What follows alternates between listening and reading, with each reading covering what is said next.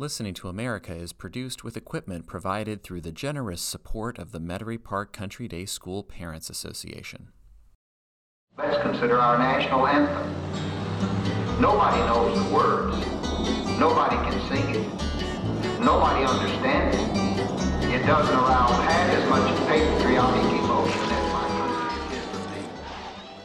From the Bright Library Studios at Metairie Park Country Day School, I'm Mike Miley, and this is Listening to America.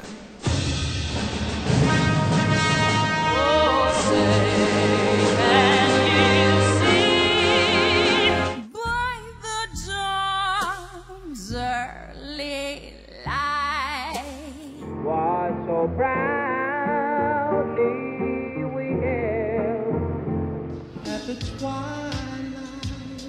When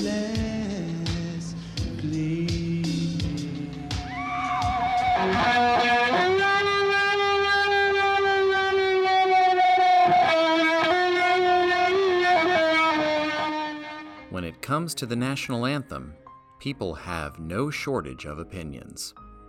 Written by Francis Scott Key in 1814 and adopted as the national anthem in 1931, the Star Spangled Banner has been a fixture in our lives as Americans.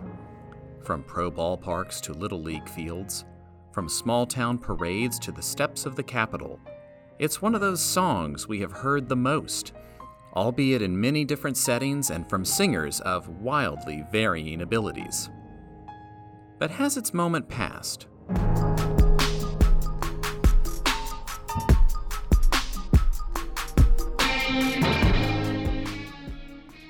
Is the Star Spangled Banner still relevant to the America of 2022? Is there another song out there somewhere that can speak to the reality and dreams of America today? Is there even such a thing as a song powerful enough to unite 332 million people? I asked my students to study the Star Spangled Banner, its four verses, its historical background, its controversies, and to listen to renditions of the anthem, both the notable and the notorious. And I asked them if a song were to replace the Star Spangled Banner as our national anthem, what song should it be? And why?